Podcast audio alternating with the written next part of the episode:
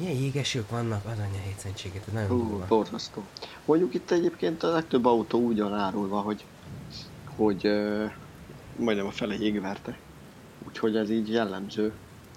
jellemző. A másik az úgynevezett sun damage rajta, ami azt jelenti, hogy az lejön. Sun damage, ami azt jelenti, hogy addig süti a nap, hogy lejön róla a lak. Tehát le van kopva az autó. Yeah, sun damage, most fogtam fel. Sun damage, ah, igen.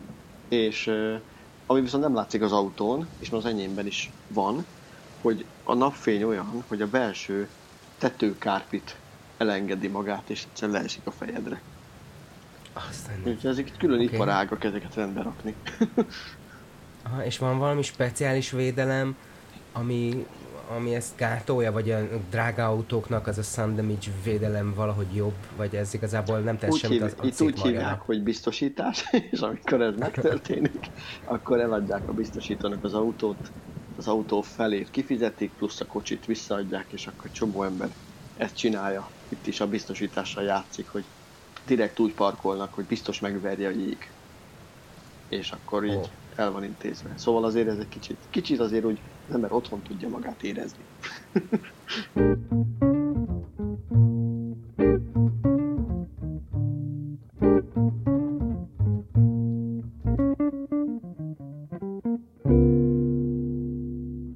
Játszunk egy olyan játékot, ezt fogom csinálni több riport alannyal, hogy ki kellene választanod tíz olyan lemezt, ami a legkedvesebb neked. Belementél ebbe a játékba, hogy, hogy jó legyen, és választottál itt tíz olyan lemezt, ami, ami igazán közel áll hozzád, akkor ezt szeretném most kibontani ebben a műsorban, hogy nézzük meg, hogy mik ezek, és hogy miért a kedvenceid. Kezdhetjük okay. is, melyik az első? Oké, okay. uh, and...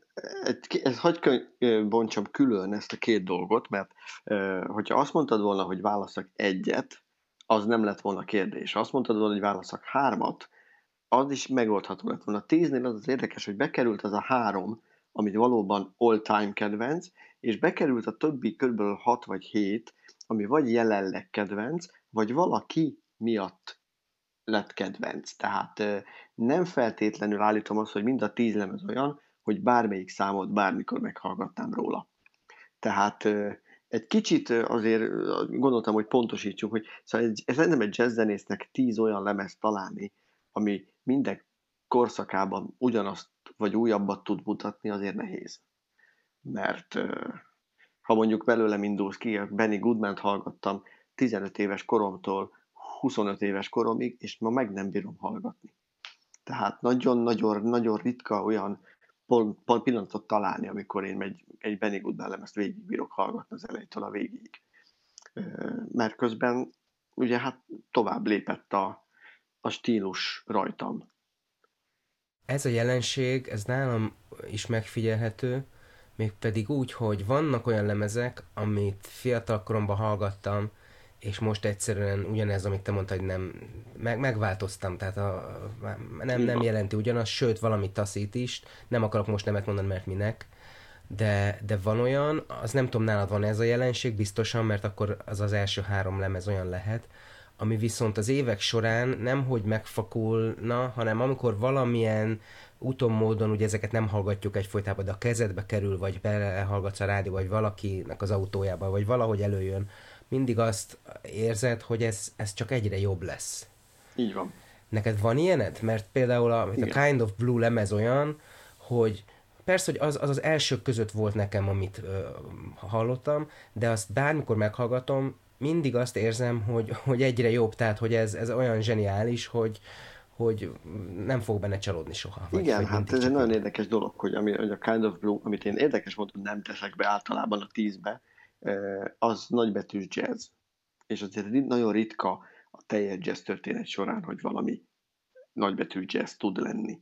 Hát nézd, hogyha azt mondanád, hogy egy szigetre megyek, és egy lemezt vihetek magammal, akkor a, a sorrendben, amit küldtem neked az első, ez a bizonyos Stenget fókusz lenne nekem az, amit egyébként bevallom őszintén, hogy Amerikába is magammal vittem a cé dét, és otthon megvan egy első kiadáson nyitható Word borítóval a hanglemez, tehát ez nekem egy ilyen, ez nekem a lemez az életemben, ami nagyon érdekes, mert tulajdonképpen nem jazz, amiről beszélünk, hogyha majd bejátszol belőle részletet akkor hallgatók is fogják hallani. Ez egy kísérleti lemez, ami úgy készült, hogy Stenget, amikor a hatvanas évek elején visszatért Amerikába, és szembesült vele, hogy Coltrane már a vezető jazz óriás, akkor az Eddie Sauter zenekar felkérte erre a lemezre, ami egy huszonnégy tagú vonós zenekar, kortárs zenét játszó zenekar, és a Stenget tulajdonképpen a partitúrát nézve improvizál. Igen. Igen. Tehát egyetlen Igen. hang sincs leírva, ez egy tök, tökéletesen kísérleti lemez, ami, ami egy kicsit megelőzte a hatvanas, hetvenes években Magyarországon ilyen Szervánszky, meg, meg mit tudom én, ilyen, ilyen Bozai és ilyesmi zeneszerzőknek a dolgait, uh-huh. akik szintén kísérleteztek ilyennel. Tehát Stenget anélkül, hogy tudott volna róla, hogy mit csinálnak, a kicsit a klasszikus zenei vonalba sikerült bele folyniuk, és euh, érdekes a lemez, mert az első számon játszik a Roy Haynes dobon, de a többi nem. És igazából szerintem a többi az érdekesebb, ahol a szaxofon különböző hangszíneit tudja ő bemutatni, hogy hogy lehet azt hozzáilleszteni euh, huszonnégy vonóshoz és egy hárfához. Tehát tulajdonképpen, ez, azért mondom, hogy ez, tehát ez nem jazz, amit ő játszik, az jazz, de maga kom- komplexen a zene, az inkább azt mondom, inkább zene. Aztán mindenki döntse, hogy hova sorolja be. Legyen ez a pen. Ez Legyen jó. a pen, szerintem is. Az egy olyan, az egy olyan bemutatható verzió okay. ebből a stílusból. Akkor ezt most hallgassuk meg. Oké. Okay.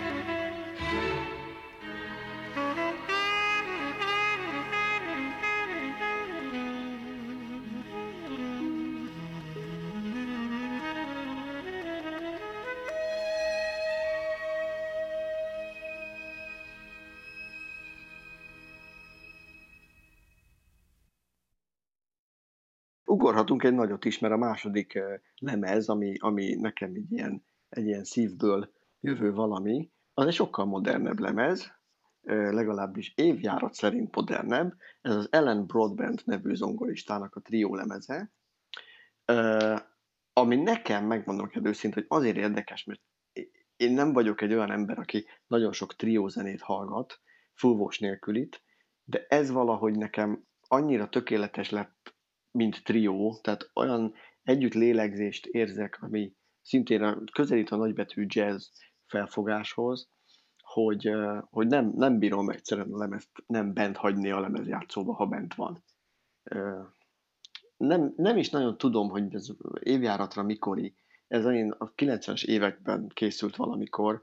Azt is megkockáztatom, ez egy új lemez. Igen, hogy a kétezres jó, évek új lemez, elején... ez vicces egy jó, popzenekar most nevenne. Igen, tehát igen, a jazz igen, világában az, hogy van a, a huszas évektől kétezer-tizenhatig lehet igen, igen, lemez. Igen, tehát igen. Az új az, hogy mi már, mi már észnél voltunk, mikor ez készült. Tehát... Igen, igen, igen. Na most igen. A lemeznek az az érdekessége a többi Broadbent lemezhez képest, hogy ezen a lemezen a Brian Bromberg bőgőzik, egy, egy tizennyolcadik századi bőgője van, ezt érdemes elmondani, mert hogy amikor megszólal az a hangszer, azért az úgy hang, és a Bromberg nem tudod egy bőgős. Tudod-e, hogy, hogy valami tizen, tizen éves korában ment először turnézni, azt hiszem, hogy pont Stenget zenekarával, tehát valami... Igen.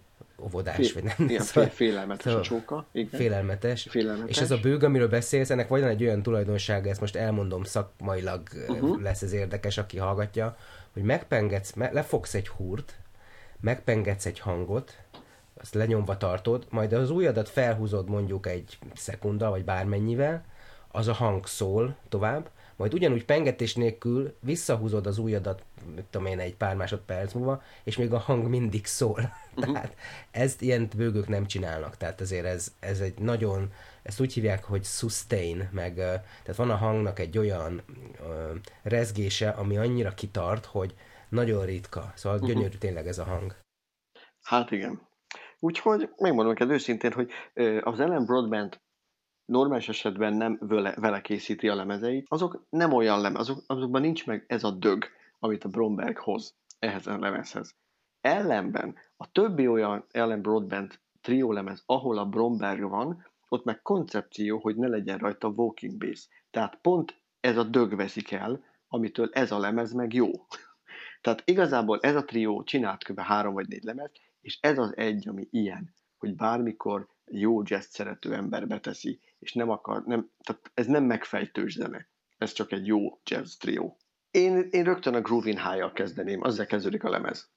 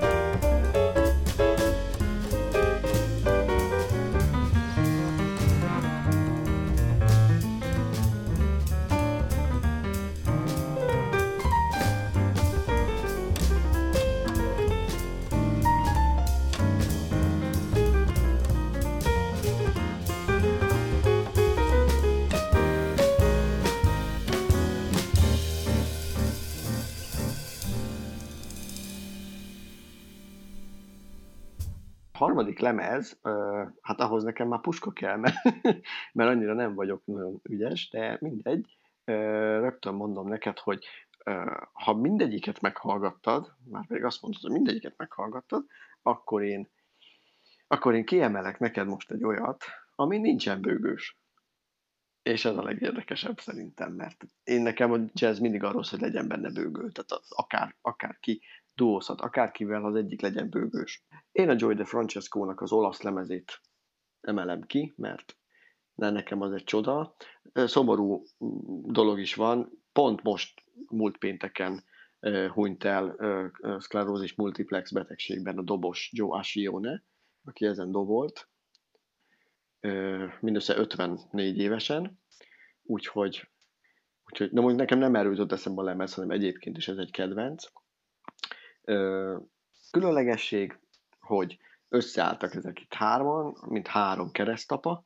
Joey DeFrancesco, aki valaha volt negyvenöt kilós fiúból mára egy ilyen százhúsz kilós óriás lett, egy jó, igazán jól tartott olasz származású orgonistáról van szó. eh, igen, aki, akiről egyébként megmondjuk, hogy az általam nagyon tisztelt Premec Matyi, amikor játszottam vele, annyit kezdtem, hogy mindenkiféle organistákat mutat, és mondom, hogy a Joey DeFrancescót nem hallgatod, szóval a Joey DeFrancescót nem eh, hallgatjuk, és nem utánozzuk, mert az annyira magas szinten van, hogy mindenki abba hagyna az orgonázást. Tehát ezt mondja róla egy organista. Úgyhogy igen. Eh, Itt a gitáros Frank Vignola, aki nekem a kedvenc gitárosom a mai élők közül, azért, mert a Csóka az minden iskolát végigjárta a gitározásból, tehát a Django zenétől a fusionig mindenfélét játszott, és soha nem tudta levetkőzni azt, hogy halljad, hogy ez ő. És én ezért szeretem. És Ascione dobol, és a bőgőt pedig természetesen uh, imitálja ugye az orgona. Most még azt kérdezném, hogy uh, ugye ezt nem biztos, hogy tudják az emberek, hogy ezen, az orgonánál több módon lehet basszust játszani. Erről igen. Beszélsz? Hogy, hát, hogy nem, nem akarok én beszélni. Ö, hogy ugye van két iskola, az egyik a lábával hozza, a másik a bal kezével. Ezt tudod, hogy a, hogy a Joey ez melyik? Hát az az igazság, hogy én Joey-t mind a kettőben láttam. Ugyanis az az érdekes a Csókában, hogy amikor Hammondon játszik, akkor, el, akkor a lábával hozza. Viszont amikor Hammond utánzaton, keyboardon játszik, akkor meg a kezével játszik magának a walking beat. Szóval igazából mind a kettőt jól csinálja. Így van. Még a... egy dolgot szeretnék hozzátenni, lehet, hogy megemlítetted volna, hogy tudod-e, hogy ő na, kitűnően orgonál, de hogy még van hangszer, amin tud játszani, és az is nagyon jó. Sőt, igen, remek trombitás. Igen, Szárgyűntőzi hallottam élőben. Igen. És bevallom neked őszintén, hogy én hallottam, nekem van egy lemezem tőle, ahol énekel.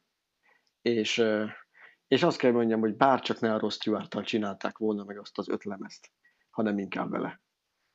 Mert hogy a Great American Songbookot, azt inkább egy ilyen hanggal kellett. Tökéletes. Igen, a, a Ross Stewart az minden porcikámat taszítja sajnos. Ez van, van ez a Big Band lemeze, azt ismered? Melyiket? És e, van, a, van, egy, van egy Big Band lemeze Ross Stewart. Hát ezt mondom, neki van sajnos öt, már öt résznél tartanak.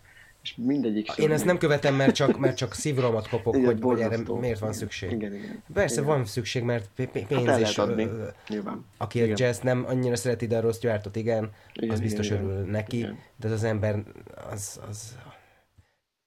Hát nézd, amikor valaki, amikor valaki elénekel a Great American Songbookot brit-angollal, akkor eleve el kéne gondolkozni, hogy ez kinek készül.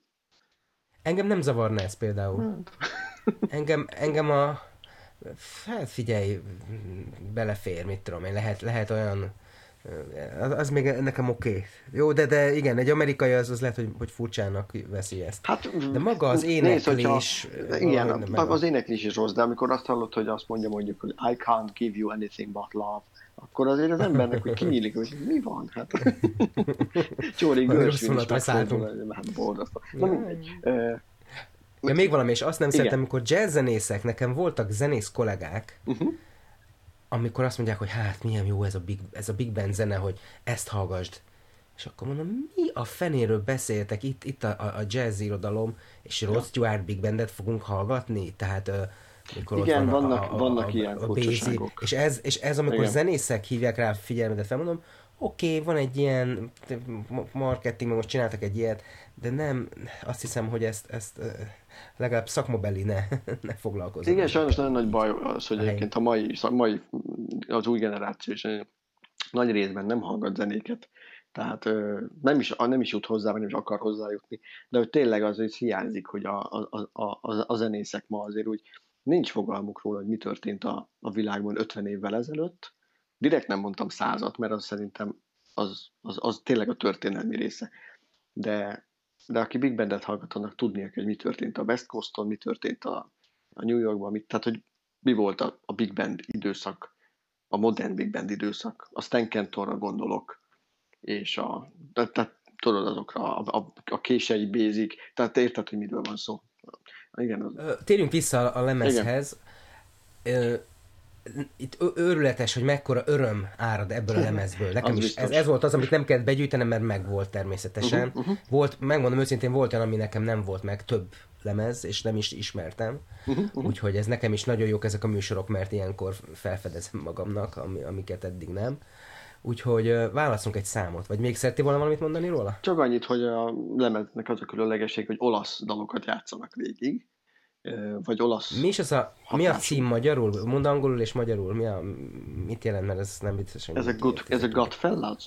Ez? Igen. Ez a good, ez a Goodfellas, ez tulajdonképpen a... Hát... Ezek a... Ezek olyan... Ezek, az, azoknak a gyűjtőneve New Yorkban, akik a New Yorki olasz negyedeknek a különböző apukái. Tehát nem feltétlenül keresztapák, de tulajdonképpen ezek a keresztapák. Igen, Ö... szerintem ez egy kicsit utal erre a, a filmbeli... Igen, igen, igen, igen, igen. És hát úgy nem véletlen, hogy a csomó... Hiszen szépen. Van is egy olyan szám, azt hiszem, ami a filmből van, ugye jól tudom, vagy nem? Azzal kezdődik, nincs... igen, úgy kezdődik, ez a Speak Softly Love. De én megmondom el őszintén, hogy én nem azt... Én, én a hallgatóknak a volárét mutatnám meg, mert az... Mindenképpen azt az... fogjuk választani, amit te kérsz, úgyhogy okay. Hallgassuk meg!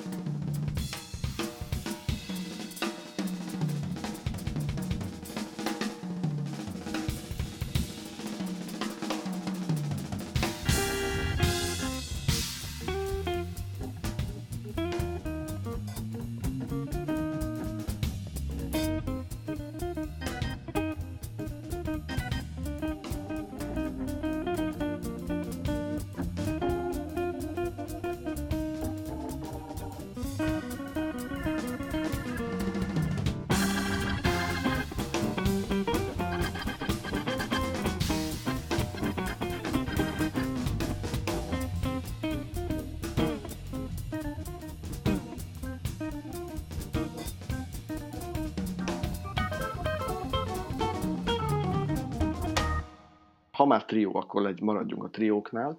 A nagyon nehezen begyűjthető Oscar Peterson trióra gondoltam, amit nagyon nehezen szereztél be te is.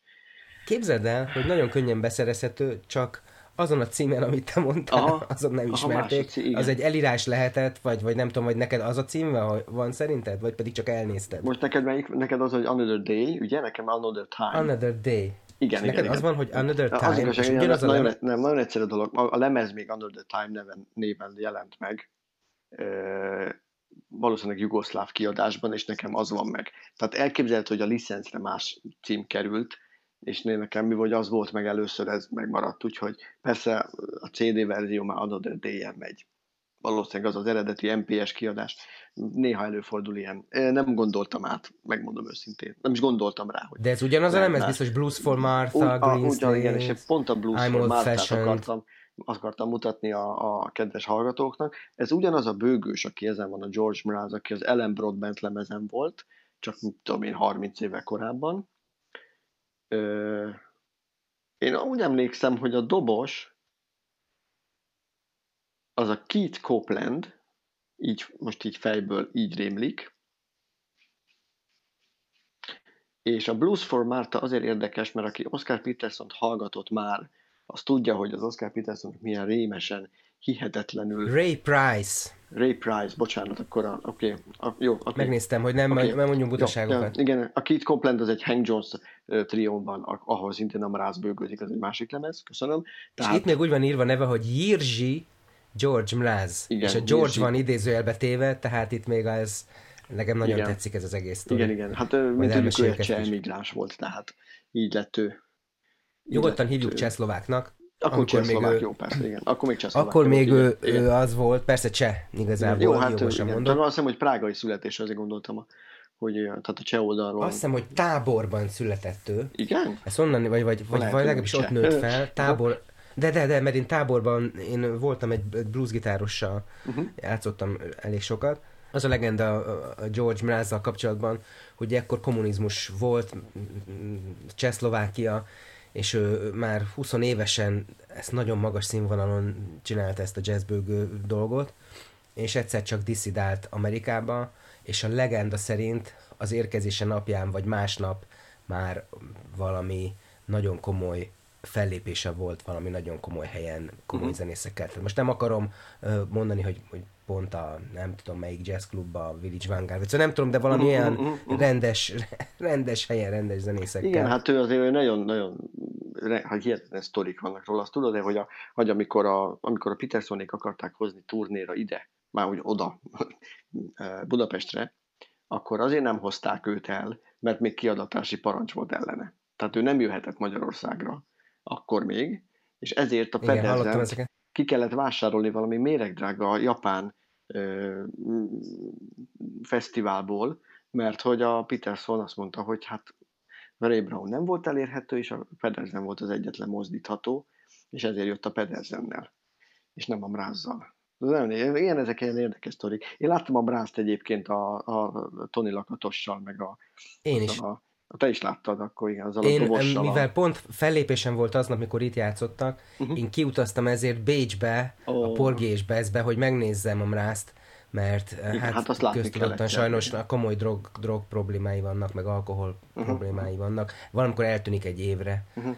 Most egy nagyon kedves jazzzongorista felesége lett, én követem az Instagramon. A hölgy az nekem ismerősöm a Facebookon is, úgyhogy most úgy néz ki, hogy a Mraz most egy jobb korszakát éli. Sokat játszanak oh. együtt. Kamilla Mraz trió címen futnak. Szóval, hogy miért a Blues for Martha-t szeretném megmutatni, mert ez az a szám, ahol Oscar Peterson nem játszik úgynevezett egy, hang, egy, egy hangszóló, tehát one note szólót, hanem az egész szólója akkordikus.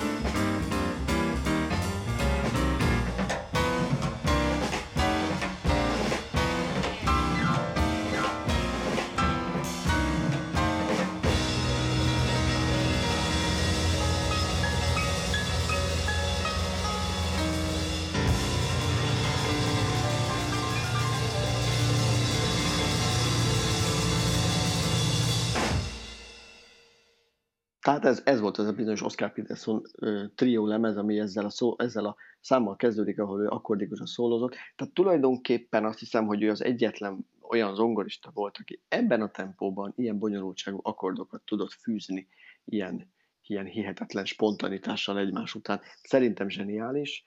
Egyébként nagyon érdekes, hogy az em pé es stúdiónak ez a zongorája, ahol ő játszott és fölkevette ezeket a lemezeket, ez még a mai napig létezik, csak már nem adják bérbe.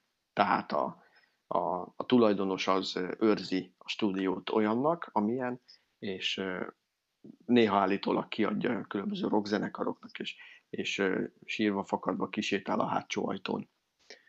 Tehát, mert hogy ugye meghaltak azok a zenészek, akik ott valamikor a legnagyobb lemezeket készítették. Én szerintem ki, kiméljük meg a hallgatókat most egy kicsit, most menjünk át egy, egy énekes verzióra, ne legyen olyan egyforma műsor.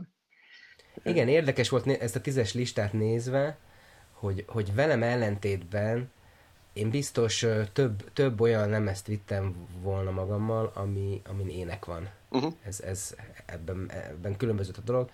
Mivel nálad azt hiszem csak egy ilyen van, ez engem nagyon érdekel, hogy miért pont ez. ez az, hát röhögni fogsz, nem az énekes miatt. Én imádom, Mel Torméról van szó, imádom Mel Tormét, szerintem amit csinált az, az egyedülálló, főleg ha valaki meghallgatja, amikor Ellával együtt énekel az Oscar-díj átadáson.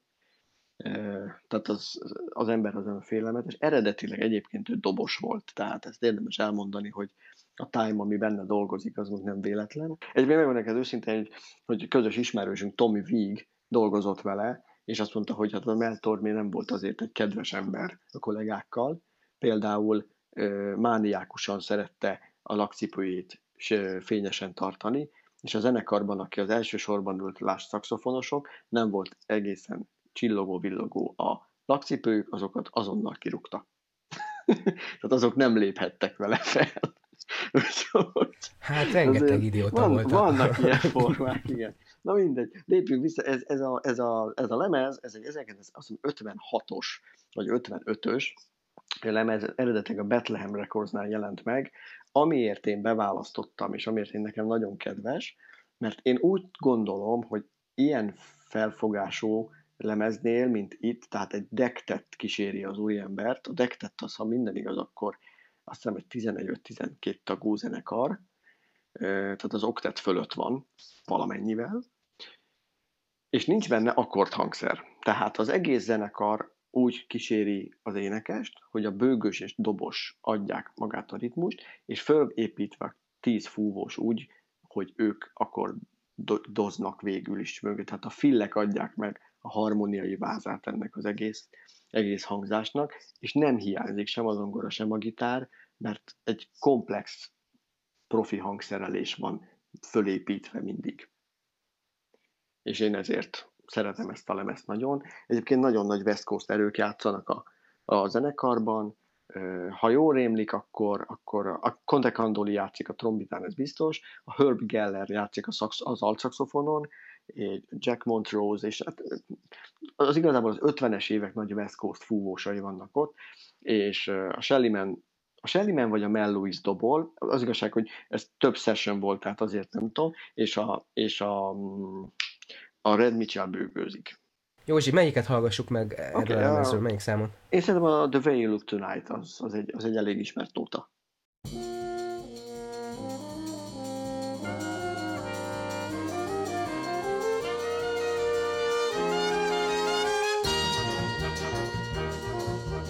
Lovely, never, never change.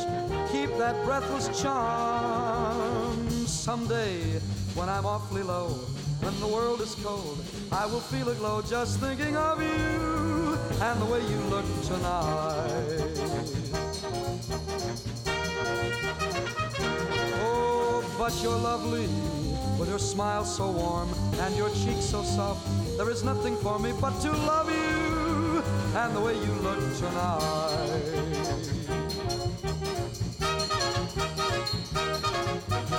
With each word your tenderness grows, tearing my fear apart. And that laugh that wrinkles your nose touches my foolish heart. Lovely, never, never change. that breathless charm. Won't you please arrange it, cause I love you and the way you look tonight.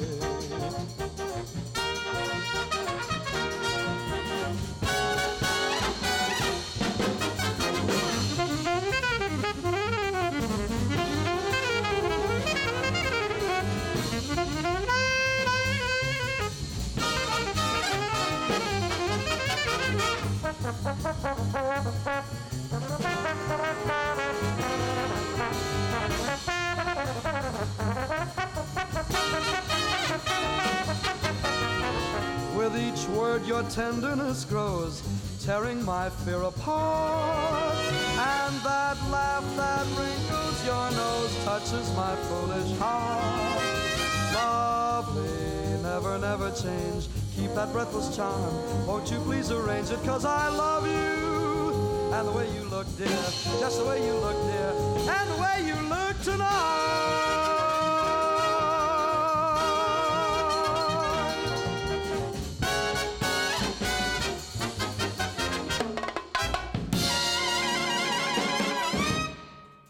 Én azt mondom, hogy akkor most megint menjünk egy kicsit föl, följebb időben. Van nekem egy másik Stenget kedvencem, a Voyage, vagy Voyage, ahogy jobban tetszik. Ez megint egy nagyon érdekes dolog, mert megint ott tartunk, hogy a George Mraz fog bőgőzni nekünk. Valahogy ez sikerült így összeválogatnom. Ez a lemez ütött a legjobban szíven.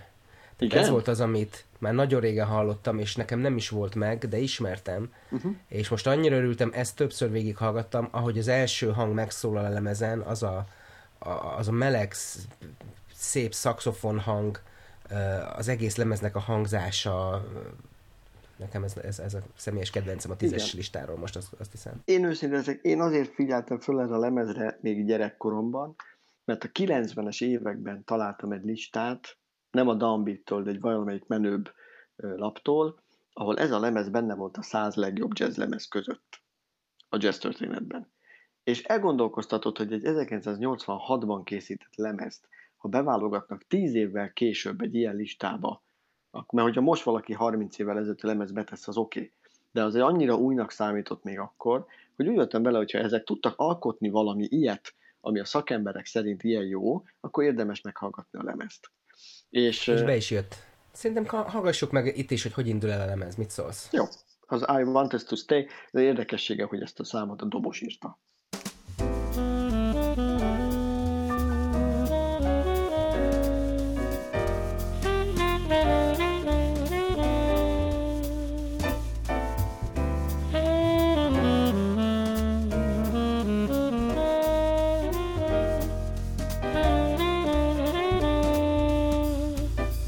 Thank you.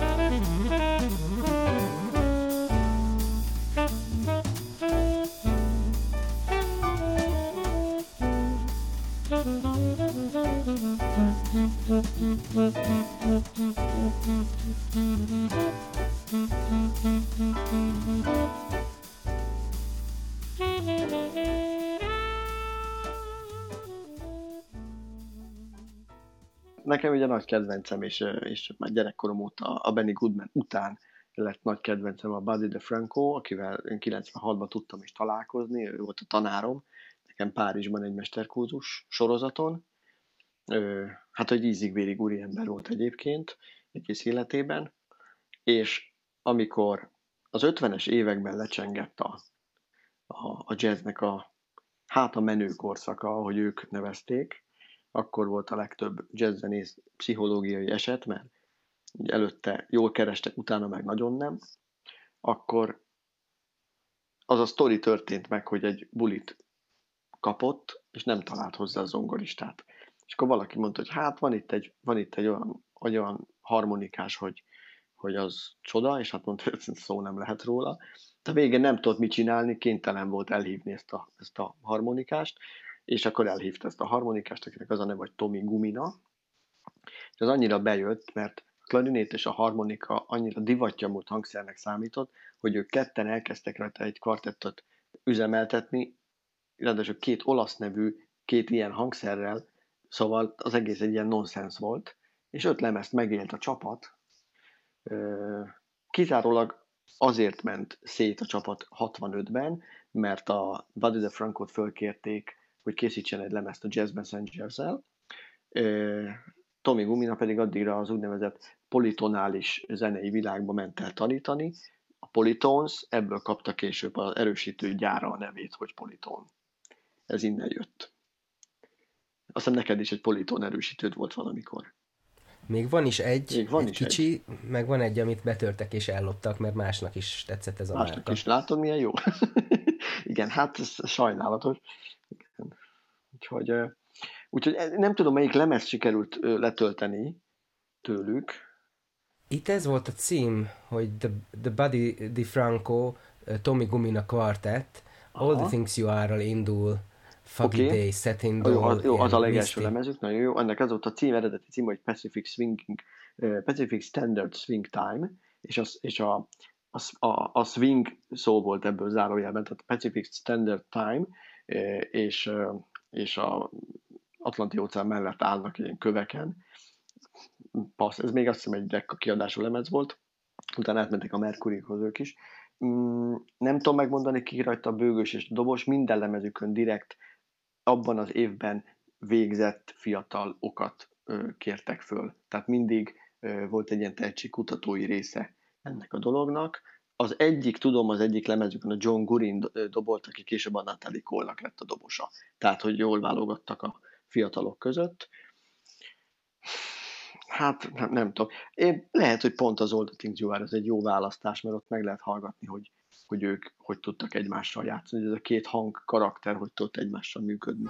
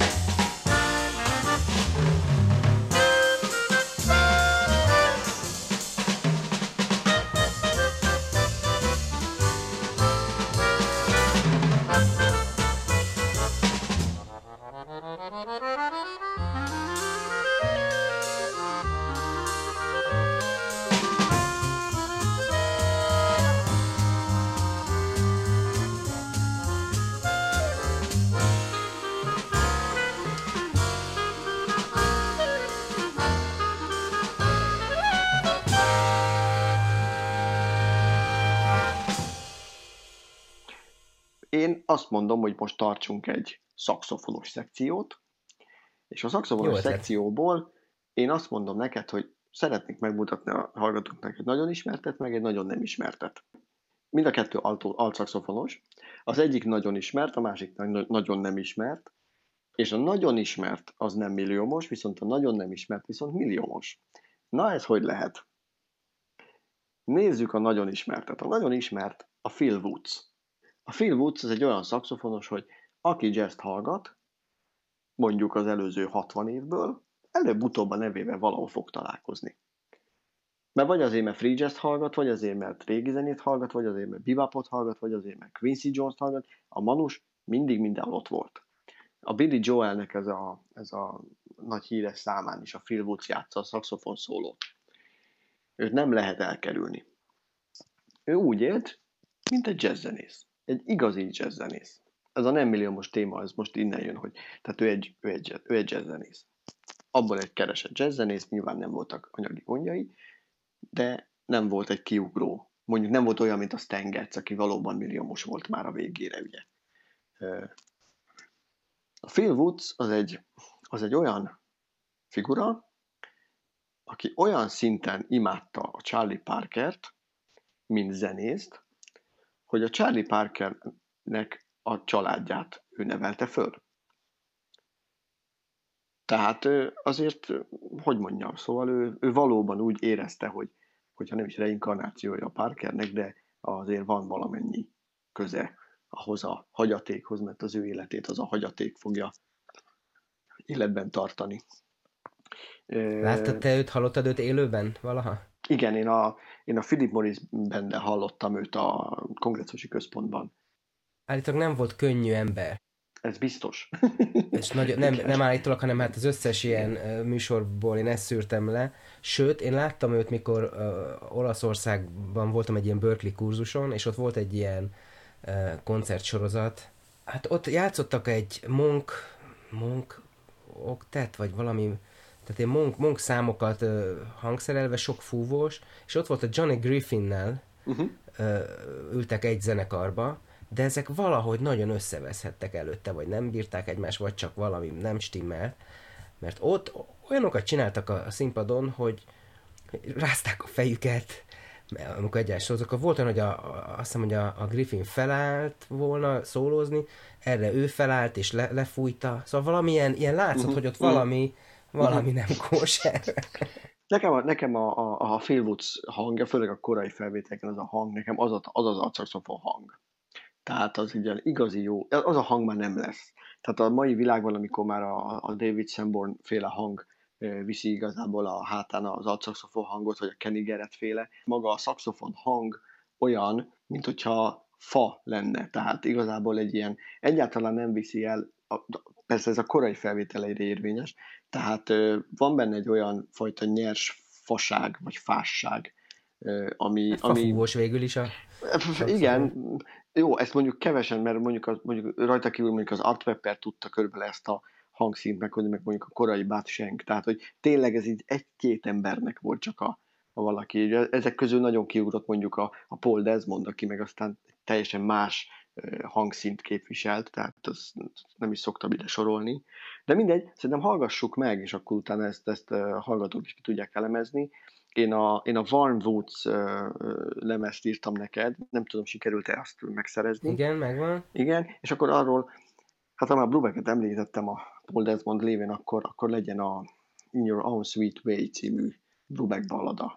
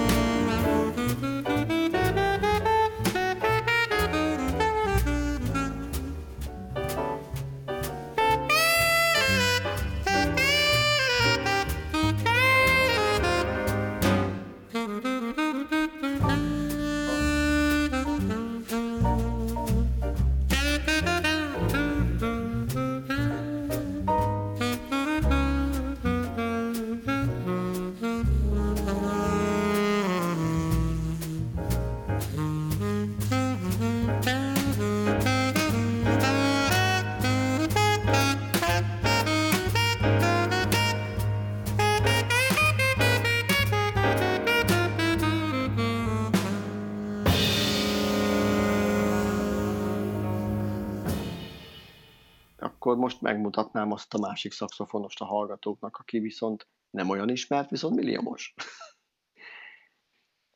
Úgy hívják, hogy Lennie Niehaus. Nem tudom, neked mond ez a név valamit.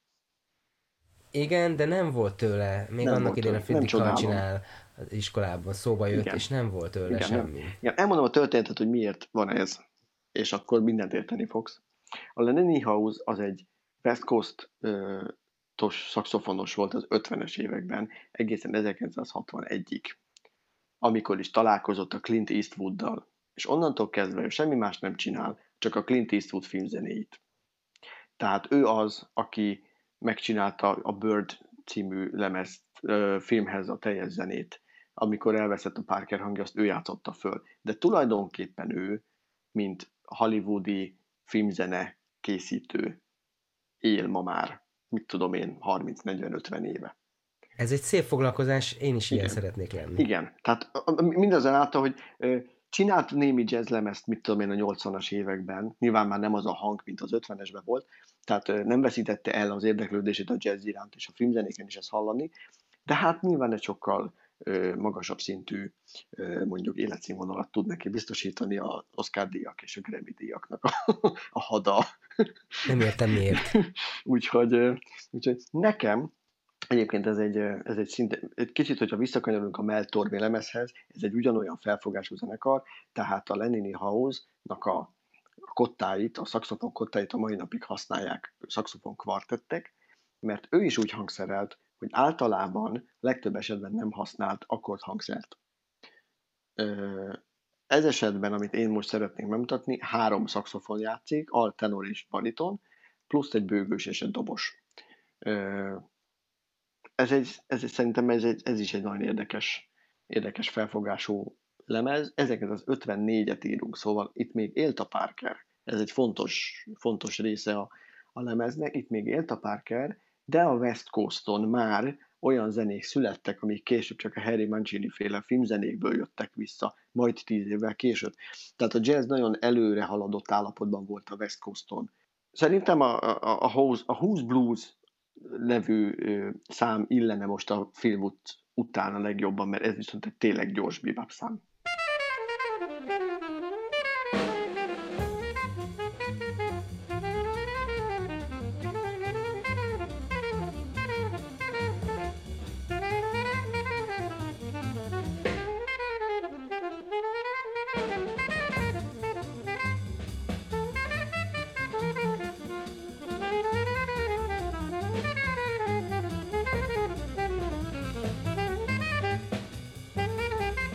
Thank you.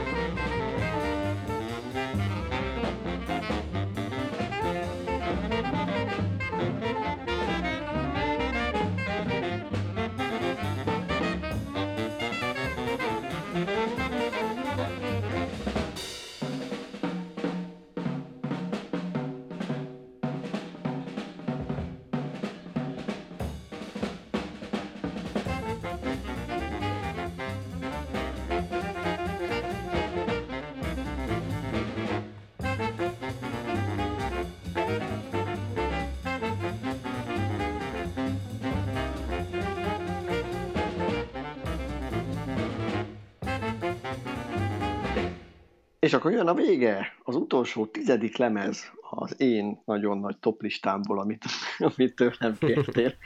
Én sose gondolkoztam nagyon erősen toplistákon. Mm, egy trombitásról van szó, aki nekem a kedvenc trombitásom, és tudom, hogy ezért sokan kinevetnek, mert a mai trombitások nem is nagyon ismerik ezt az embert.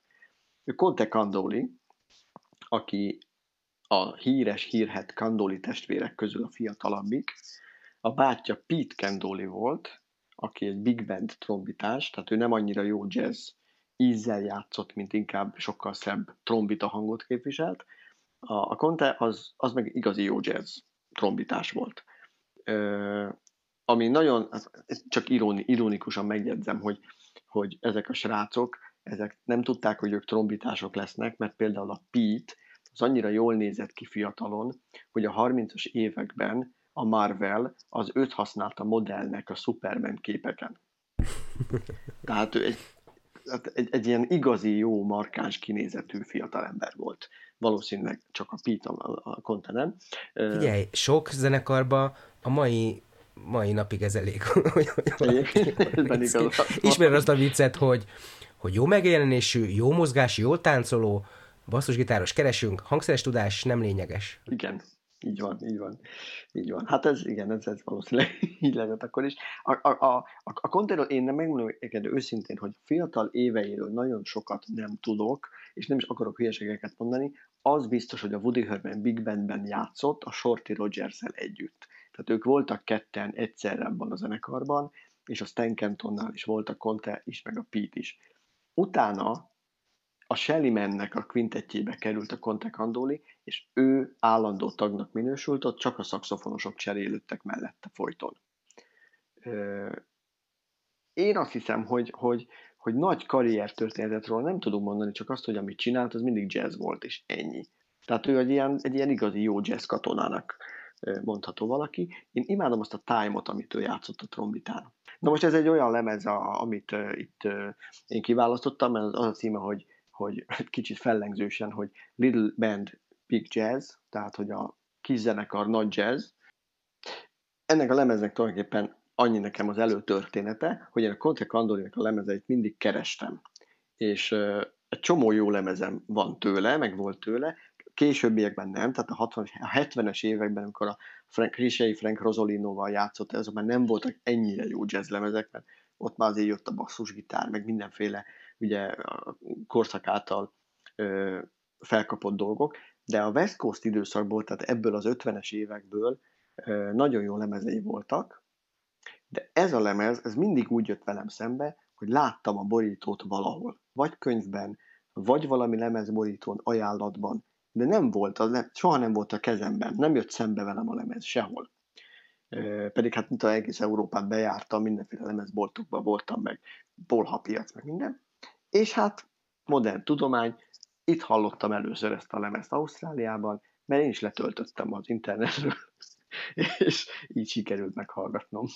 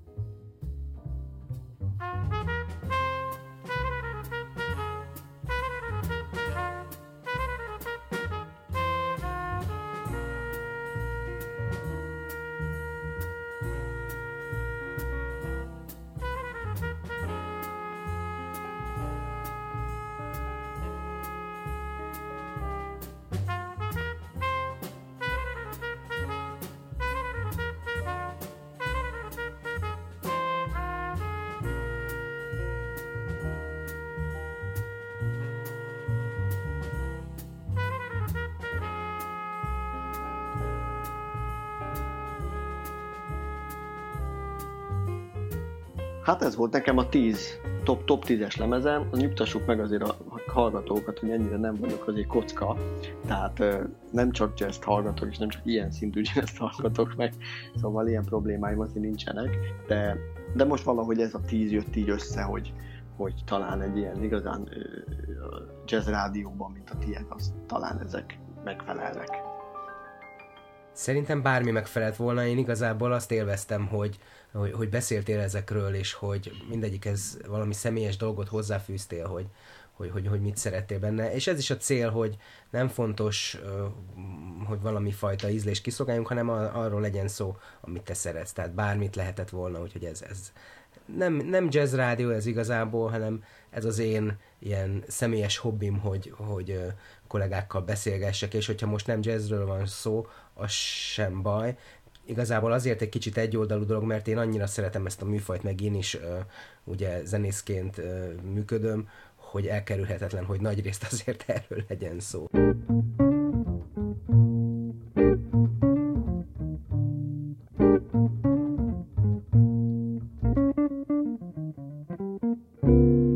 Józsi, köszönöm, hogy elfogadtad itt ezt a, a meghívást, és ö, emelted itt a műsornak a a fényét, és hát nem volt egyszerű itt ezt a, az Ausztrália-Magyarország kapcsolatot hát összehozni, de azt igen. Gondolom, hogy, hogy megérte itt. Hogy van az időeltolódás? Ezt nem is tudom most. kilenc órával vagyok előrébb, mint te, elvileg. Az azt jelenti, hogy nálad most van délelőtt mi? tizenegy lesz. kilenc óra negyven. kilenc negyven van? Itt pedig hat negyven van este, már sötét van. Ez egy picit egyébként jobb, mert mondjuk Angliával beszéltem a napokban, oda már tíz óra az eltérés. Úgyhogy... Szóval jó, jó, jól éreztem magam ebben a beszélgetésben, ha lesz még valamikor egyszer energiánk, nem a közel, de egy távolabbi jövőben, akkor akár csinálhatunk még okay. egy ilyen bejelentkezést. Érdekel, hogy vannak a, az ausztrálok. Oké, okay, benne uh, vagyok. Jó. Ha egyszer megkóstoltad a kengurút, az, az is jöhet, hogyha bármi nem zenével kapcsolatos ausztrál élmények, okay, vagy zenei, lesz. Vagy nem zenei, nagyon úgy szívesen meghallgatlak. Kóstolót nem küldök, de nincs. Úgy lesz. Okay. Köszönöm, azt, azt kihagyom. Oké, okay. Rendben, köszönöm okay. szépen. Okay. Köszönöm, Józsi, köszönöm. Akkor okay. a hallgatóktól pedig elbúcsúzunk, viszont hallásra nem sokára új epizóddal jelentkezünk ezután is.